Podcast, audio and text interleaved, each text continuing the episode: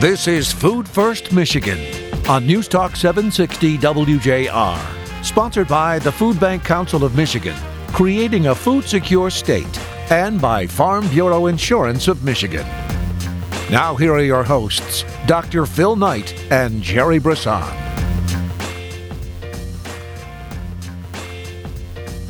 Welcome, everyone. Thanks for listening. COVID 19 has consumed our minds, hearts for the past four and a half months. Because so many have faced hardship because of this pandemic, we pushed our bodies to do more so we could serve more.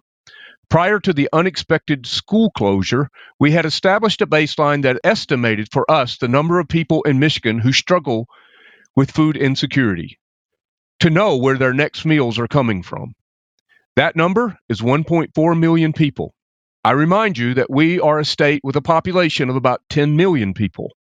Of the 1.4 million people, between 300 and 400,000 are children under the age of 18, and that leaves roughly 1 million adults over the age of 18 who are food insecure. Food insecurity is brutal. It assaults the body, the mind, and the spirit. Food insecurity is fierce. It is an all consuming stress that immobilizes, incapacitates, and robs us of our drive, determination, dedication, discipline, and ultimately our destiny. It makes it difficult to think, hear, focus, retain, and therefore achieve. That's why we say if you're hungry, you only have one problem. Until you can replace the caustic instability of food insecurity with the peace that replaces the hunger pains, we will not be the nation, country, state, county, city, or community that we could be and that some of us see that we can be. A visionary to some, an advocate for those in need, and a humble leader who galvanizes people together. That's our guest today, Dr. Paul Elam. He joins Gerry and me to discuss food insecurity as a public health challenge across college campuses, and he's with us here on Food First Michigan. You come back and be with us too.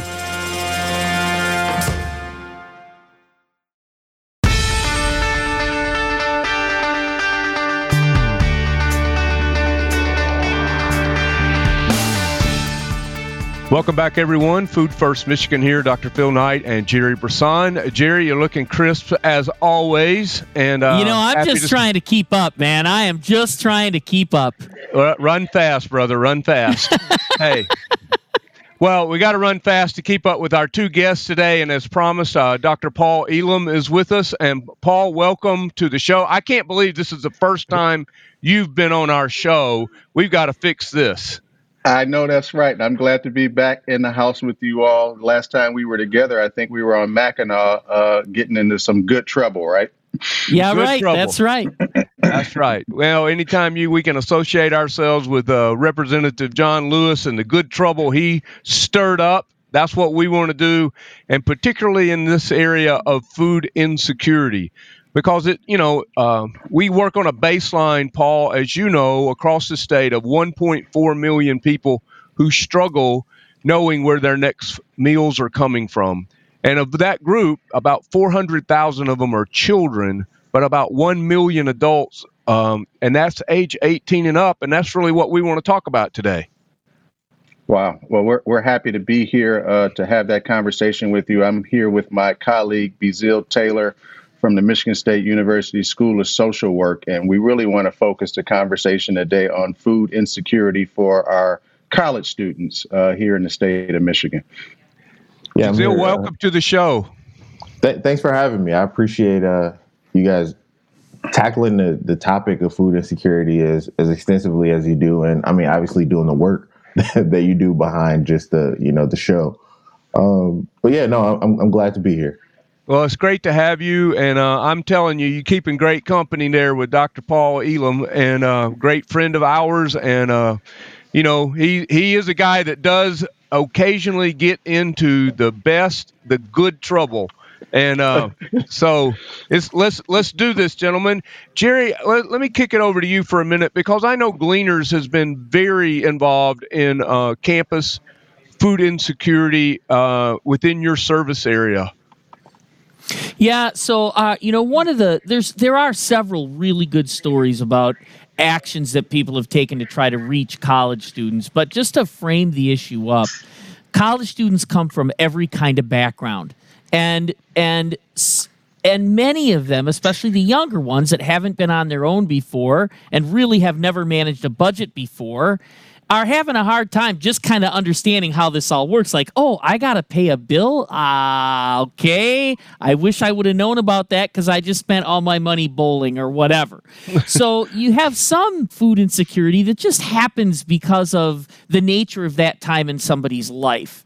Um, but you also have surprising populations at colleges and universities. You have people from foreign countries who sometimes don't have a support system in place. You have uh, people who are a little farther on in life who may be struggling, and college is the way they're going to make success happen in their life. You have a lot of different kinds of stories. And what we know about food insecurity is that when someone's not sure where their next meal is coming from, they're going to spend some time and effort figuring that out.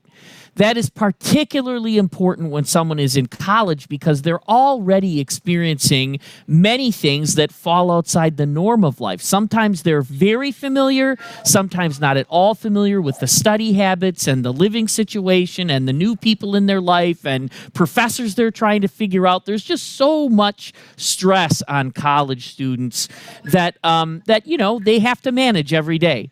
So you add to that that some really have no means to make ends meet consistently Mm. And now, how do you help them succeed? And we know that a lot of students don't succeed. That in fact, they stay in college for a semester or two and then they drop out. Sometimes it's to go to work, sometimes it's to support their families, sometimes it's just out of sheer frustration. So, what we want to be able to do in the colleges and universities where we're present and active, like Wayne State University right downtown here in, in Detroit we want to take that issue off the table for those students. So, with that as kind of the framing of the issue, uh, Paul and Bazil would love to hear from you what your experience has been as you've started to tackle this at MSU. Absolutely. Let me uh, just update you all on where I'm at, and then I'll kick it over to Bazil. Uh, last time I spoke with you all, I was president of Public Policy Associates, and I, I made a career change two years ago to join uh, MPHI. Uh, we're a Michigan based and nationally engaged nonprofit public health institute here in Okemos, Michigan. And I'm serving as Chief Strategy Officer there. And our mission is to work in partnership with organizations to promote health and advance well being for everyone. I think both of you all know that a part of my um, work has involved looking at disproportionate outcomes. And I believe that sound public policy analysis should include an examination of whether all people are being treated fairly and equitably. And, and obviously, uh, focusing on the issue of food insecurity is one of our goals. And I think the way uh, we have laid out policy at the federal and state level, we are creating inequitable access to food, right? And and so sure. we are happy to be in partnership with you, um, with with Bazil at MSU, and um, I'm trying to work very closely with governmental, philanthropic, university, nonprofit clients to advise on how we advance our decisions in ways that improve lives, social justice, and produce equitable outcomes for everyone. And so when Bazil brought this issue to me, um, it resonated with me because I can remember being on MSU's campus as a graduate student. Uh, there was a food pantry, and uh, Jared, to your point, I used the food pantry. I wasn't um, really excited about going to the food pantry, but I had a wife and I had uh, two children, and I was working. I was a grad student. Um, I was actually on scholarship, but there was a point where I didn't have dinner that night, right? And so I needed to. Mm use the resources that were available. And so, Dr. Phil, some folks might believe us with PhDs eat all the time. That's that's right. not true, right? And no, so no. we especially especially when we were earning them. exactly. And so I really wanted to yield my time today to um, who's a great young man who's trying to continue this work on the campus of Michigan State University. He was planning a forum, and due to COVID 19, all of that was uh, cancel, right? And so here's right. an opportunity for for him to talk to us a little bit about um, his concern and the work that he's doing at MSU. Oh yeah, absolutely. Sharing this information and and, and raising awareness even about uh, food insecurity is is one of the most important pieces, and that that goes to the uh, the symposium, the the symposium event that that Paul is speaking of. So we we worked with uh, legislators, so uh, House Rep Julie Brixie, Curtis Hertel, uh, Senator Curtis Hertel, Senator Stephanie Chang, um, and community folks to get together to sort of have this space where the the issue of and and it was basic needs and security overall. So looking at housing, food, Sure. I mean, just having access to all the things. Uh, you know, there's there's this weighing scale. You know, you have to sometimes students end up having to choose which thing they pay for, and sometimes sometimes uh, food may be the thing that falls off of that. Especially like Paul mentioned, folks will have families, and you know, you need to keep the roof over your head, and then it's secondarily okay. I need to figure out now where we'll get that food from.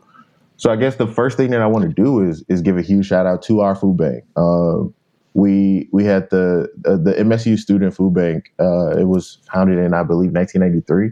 Um, so so that um, I mean I, I didn't mean I don't mean to age you there, Paul. Um, you, you know, but but that was the fir- the nation's first student run uh, food bank on a college campus.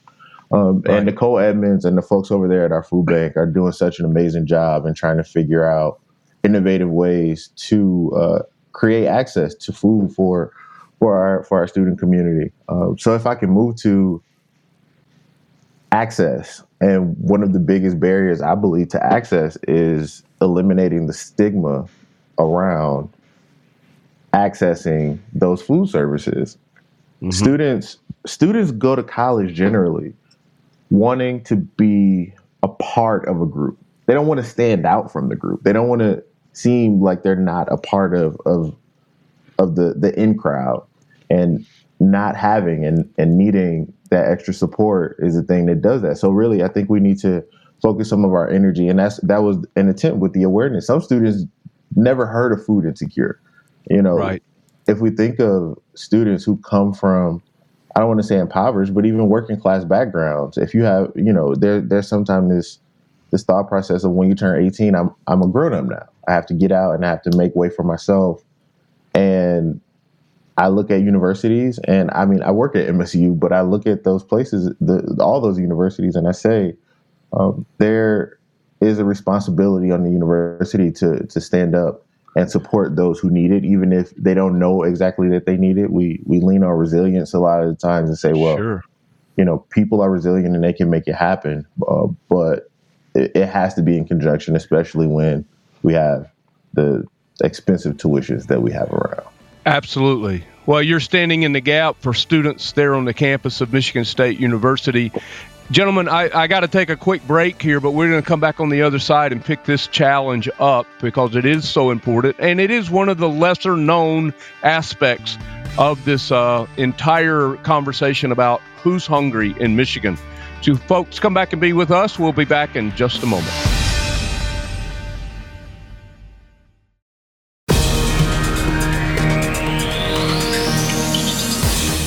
Contact the Food Bank Council of Michigan at fbcmich.org. Now back to more Food First Michigan with Dr. Phil Knight and Gerry Brisson. Welcome back, everyone. As promised, uh, Gerry Brisson is here with me, as he is every week, and our guest, Dr. Paul Elam, the Chief Strategy Officer for the Michigan Public Health Institute, and Bazil Taylor, who is uh, on the campus of Michigan State University.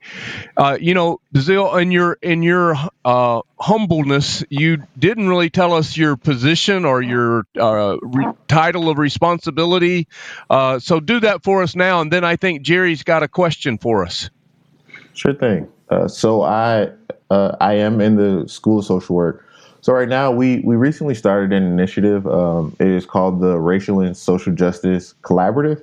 Um, so we focus on wide ranging issues uh, centered on race, but making sure that that re- really right now is focused internally, but we plan to expand and, and move to these external partnerships like with Paul and MPHI. Hopefully, looking at uh, other other institutions and creating some some centrality, I guess I'll say, uh, surrounding. How, I, I, how about momentum? Let's create some positive momentum absolutely, absolutely. to change this stuff once and for all. That that's yes. limiting people from becoming who they can be and what they can be. Sorry, I'm all right. No, I'm listen. past the offering plate. I'm done preaching there for a minute. no, I, Dr. I, Phil is fired up this morning. and, and, you're exactly right. There, there's a lot of momentum in our country right now, and I think we have to feed on that and keep moving those, those issues yeah. forward. I mean, I think uh, housing and food insecurity are some of those things, the disparities that we see there. Uh, well, we it's played ignore, out right there it gets yeah. played out in those two areas quicker and faster than. Anyway, I'll stop. Gerry, Absolutely. I'm going to give you give you the microphone. If uh, dangerous as that is, here it is, brother. Well, at least it's not a camera. Uh, but anyway, the, uh, so so here's the teaser, right? I agree with you, and have seen in my career, which spans you know pretty close to 35 years working in basic needs um, this stigma is a huge deal, and people feel ashamed when they have to ask for help. And I don't think that's, I think all of us can relate to that on some level. We set standards for ourselves, and everybody sets standards for themselves, every single person.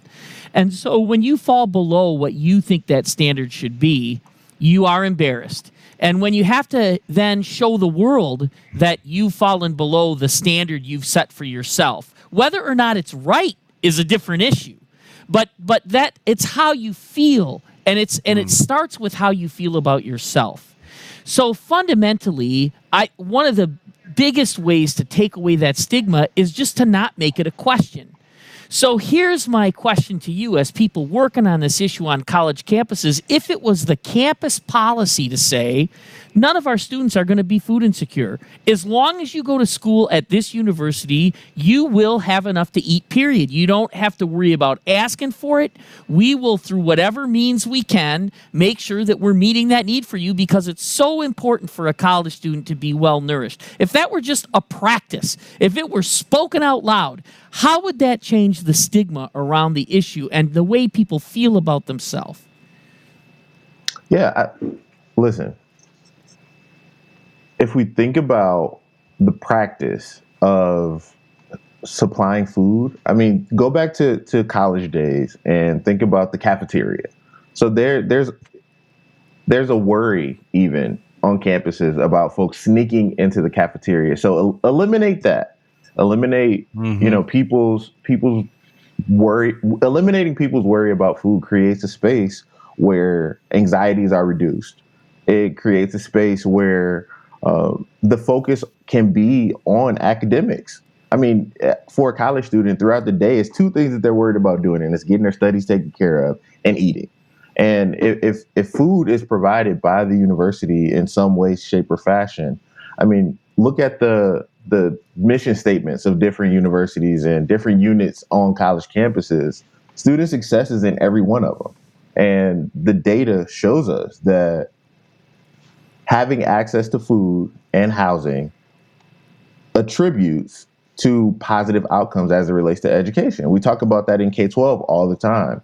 It relates to college students as well. Um, so I, I, think I think immensely to answer your question that students will be immensely more successful with uh, with access to food being a part of the that's a that's a perk there are jobs sometimes where if you have access like you know that that factors in not having to worry about lunch and going to the job cafeteria it's the same way with college gerry i i think um, this isn't just an individual student um, burden uh, when that decision is made. It's a family decision. I don't know many folks. Um, you all would have to tell me your your experience sending your children to school where all their educational uh, needs were taken care of. The money's in the bank, right? Families are struggling with this. Um, what does housing cost? What does tuition cost? What do books cost? Um, what does a food plan cost? And many times uh, they're going into that academic year with all of that burden how am I going to get out of this experience, right? The goal is to get an education, but all of those things are on the table. So if, if someone told me as a parent, if you send your child to this university, we're taking care of all that. You don't have to worry about that. That's a game changer, right? And so I've, I've got three children who are college age. One just finished her master's. Uh, two are in college right now. And my wife and I are having these conversations every semester about how do we make decisions to make sure our kids have housing, food, and all of the needs to get their academics, right? And so most Americans are dealing with this situation every week if, if they have a child in college. Every week, my son's reaching out and saying, Can I get some money? And most of the time, it is to eat. Well, you know that dad is a synonym for ATM. That's right. And I keep telling them, boy, money does not grow on trees, so get a job. right, right. Boy, just what I is just what we heard too. Gerry, what's your reaction to these uh, excellent uh, answers to your question? Well, I think thinking systematically about these issues is the most important thing for us to do. And and uh, Dr. Paul, when you started out talking about your your passion for looking at this through an equity lens, I do think that it becomes a really important conversation systematically um, to say, okay, so who's most affected by this, and how are they treated differently as a result? Right? And that's not to, that's not to even look back at how people got where they are. It's here they are. Now how are we going to treat these people, right? Mm. And so I do think that again re- revisiting this issue of stigma and saying so is is our first uh, uh, experience of oh my god what am i going to eat this week going to be a experience of stigma is that going to be the first experience we let somebody have because they just didn't have everything figured out before they got there? Now that's just those that's just one group. You can start to lay out all of the other groups. I can tell you I know a lot of college students who are still helping to support their families and they are working and they have a job and so they're not just thinking about mm-hmm. themselves and the, their own food needs but they're actually looking at a family environment that needs support as well. And so, is the first experience you want for them one of stigma? One of embarrassment that, yeah, I can't get it all done, so here I am. You know, so I think there are things we can do, by the way, at the pantry level to make people feel welcome and not stigmatized. But I think it's got to start before that. If you really want to have an impact, you got to think about the systems people are walking into and what their experience is going to be and levels that against what everyone else experience is going to be and i think you come to different places so i'm interested in your guys reaction to that yeah you know i think Bazil makes a good point about how most of our um, safety net programs treat people right you, you know there's always a special program where you have to be identified and removed from the general population and, and I think from a public policy perspective, we need to think about how that um, contributes to a negative view of oneself and, and how that plays out in our lives and how people respond to that, right? You, you know, you, you, you have some type of card to access groceries, you have some type of uh, separate space to go to. Um, all, I think we can rethink all of that. And just as we've mm. done sort of in a, in a housing space, we've uh, created vouchers where people who uh, live below uh, the poverty line can actually live in housing units just like anyone else, right? And and it's sort of uh, behind the scenes and how we provide that funding mechanism. I, I, think in the food space we can do the very same thing. Why do we need a separate pantry for folks who are food insecure? They should be able to go to the cafeteria as well and and participate with any other student, right? Um, and so I, I think um, sometimes our, our thinking just has to evolve. We have great intentions, but but the rollout is is uh, one that contributes to, to this phenomena that Bazil has talked about. And as as students, you know, some students disenroll for, for an experience like that. That's not sure. why I'm here. And uh, we lose somebody who could be promising and contribute to our society because we just rolled out a public policy thought in a wrong way. Well, I think those are great thoughts. Zill, we're going to come back to you, but it's got to be on the other side of the break or they're going to get after me for sure. Uh, so, everyone, come back, be with us. This is Food First Michigan. I'm Dr. Phil Knight. Gerry Brisson is here. We're back in just a few moments.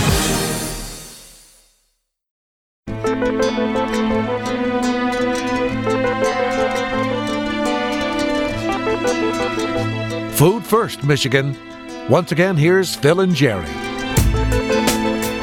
Welcome back, everyone. Food First Michigan. We're back with our guest today, Dr. Paul Elam, who is the Chief Strategy Officer for the Michigan Public Health Institute, and Bazil Taylor, our guest from the campus of uh, Michigan State University.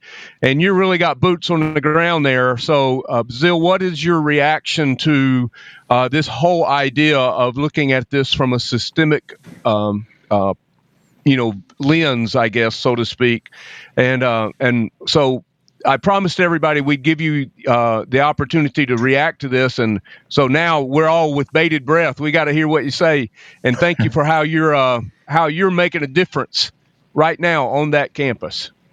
Oh, thank you. I mean, it, it's it's a needed it's a needed action um, that I'm taking, and it's not just me. You know, I'm working with a large group of folks from um, our student MSU Student Parent Resource Center, looking at that population, sure. um, and it's it's just great work, and I'm I'm glad to be a part of it. Uh, but thinking about systemic change, one of the biggest issues is the under or misrepresentation of the number. You know, anytime a group um, or researchers inside the university attempt to look at numbers, that number will always be lower than what the actual number is because of the stigma, because of you know, just how hidden the population can be. So I think that shouldn't deter us from mm-hmm. from still doing those. I mean, we, we need some bigger actions that that call for the elimination of food insecurity and letting people know that this issue exists and, and bringing it to the table. But I think also we need to get some some qualitative and quantitative data surrounding these things and, and push push forward to those who can make those differences, looking at legislators, looking at the different um, interest groups that that have the ability to put some money toward these issues at a at a statewide level, even not. You know, it's not, this is not a, a MSU thing. This is a all university. If, if folks sure, are coming from absolutely. poverty, um, you know, I, th- well, I think that's one thing we can do. Well, we we we embrace the value of data at the Food Bank Council for our seven Feeding America food banks in this state. I can promise you that we have a shared value with data, and we want those decisions. But in particularly, Paul, we want those policies to be driven by data. Absolutely, and and Gerry said something um, earlier. Um, I don't know if it was in between the segment or, or live, but uh, we have some uh, models in our state. Obviously, uh, Bazil's doing work at MSU's campus. There are other universities there, and and good uh, projects start with demonstrations and pilots, right? And and so I think there's a prime opportunity for us to partner to talk about how we rethink um, the whole uh, notion of providing college students with access to food. Um, from a policy perspective, I think we're they're not even in mind when we sit down and think about um, our policy response, right? We're, we're thinking about folks who live in poverty in our communities, folks who might be in between jobs, folks who might not be fully employed. But obviously, uh, students are a part of that population. And if, if philanthropies were aware of this, I, I think uh, they would uh, definitely contribute uh, to supporting students who ultimately are going to be a part of our workforce and, and uh, contribute to um, um, um, our economy here here in our state. Um, sure. And I think many of the legislators that Bazil uh, is sort of working with, they need these these types of uh, recommendations and partnerships to help make their jobs easier. And so, can we think about shifting the paradigm right now? You know, I, I really like the idea universities should tell students if you come here, you are going to eat right? Um, mm-hmm. And how do we get there? And so I know MPHI would be uh, a, a, willing and eager partner to, to help advance a solution like that within our state. And hopefully we can be a model and example for other states to and, and recruit students to our state and say, if you come here, uh, we've got got you taken care of. And I know that's the work that you and, and Gerry are involved in. Well, and when you take that to the next level of impact, who wouldn't want that? I mean, you know, even even starting with a university where you make that a priority and you say this is how we're going to do it. You look at the outcomes from that one thing, and we are certain that if we take hunger off the table, people will be more successful. Students being a, a group of those people, right? We are certain of it.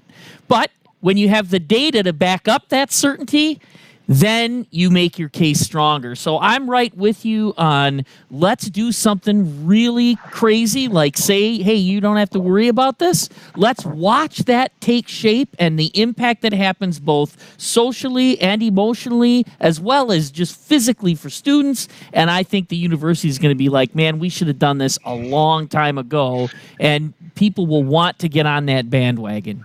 Well, socially, mentally, physically, but also watch out for the academic success. Absolutely. I mean, you know, it's just it's just going to be true across the board, gentlemen. Uh, I really hate to say goodbye to you because this has been great. So I'm just going to have to say we're going to have to do another show. We're going to have to follow up. One wasn't enough for me. So I hope you'll both agree to come back and be with Gerry and I here on Food First Michigan in future dates. I'm I'm committed to it. Looking forward to the next conversation and uh, go green. Go white. I can't do better than that. Gerry and I are back in just a moment.